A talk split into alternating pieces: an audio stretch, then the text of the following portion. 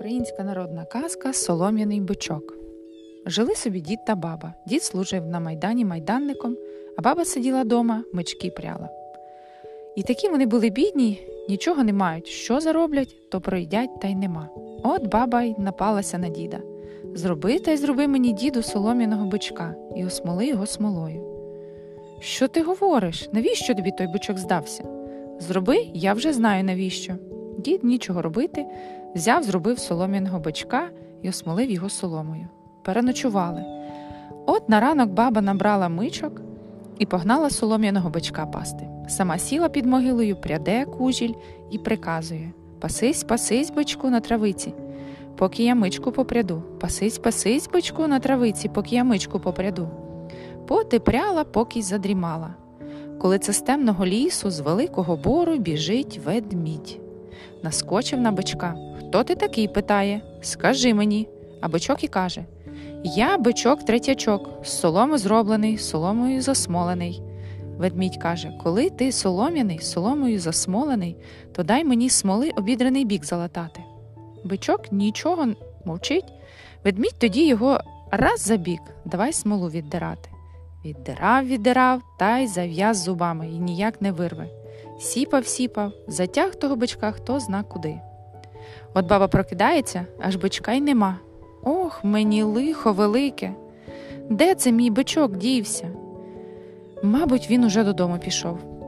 Та мерщій днища та гребінь на плечі і додому. Коли дивиться, ведмідь у бору бичка тягає. Вона до діда, діду, діду, бичок наш ведмедя привів, іди його вбий. Дід вискочив, віддер ведмедя, взяв і закинув його в льох.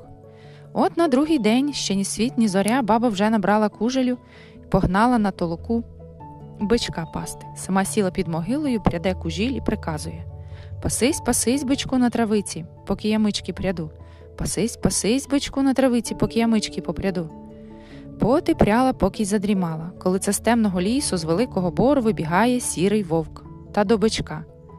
Хто ти такий? Скажи мені. Я бичок третячок, соломи зроблений, соломою засмолений. Коли ти смолою засмолений, каже вовк, то дай мені смоли засмолити бік, а то капосні собаки обідрали. Бери.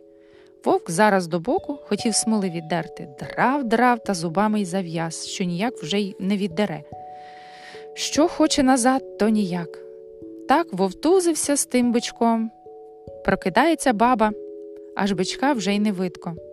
Вона подумала, мабуть, мій бичок додому побрів, та й пішла. Коли дивиться, вовк бичка тягає. Вона побігла, дідові сказала Дід і вовчика в льоху кинув.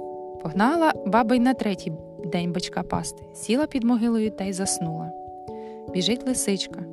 Хто ти такий? питає бичка. Я бичок третячок, з соломи зроблений, смолою засмолений. Дай мені соломи, голубчику, приложити до боку, капусні хорти трохи шкури не зняли. Бери, взяла й лисиця зубами, ніяк не вирветься. Баба й дідові сказала. Знову діду кинув у льох і лисичку, а далі зайчика побігайчика піймали.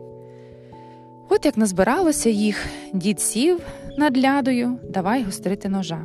Ведмідь його й питає Діду, навіщо ти ножа гостриш? Щоб з тебе шкуру зняти та пошити з тієї шкури і собі, й бабі кожуха. Ох, не ріж мене, дідусю, пусти лучше на волю. Я тобі багато меду принесу. Ну, гляди. Взяв і випустив ведмедика. Сів над лядою, знов ножа гострить.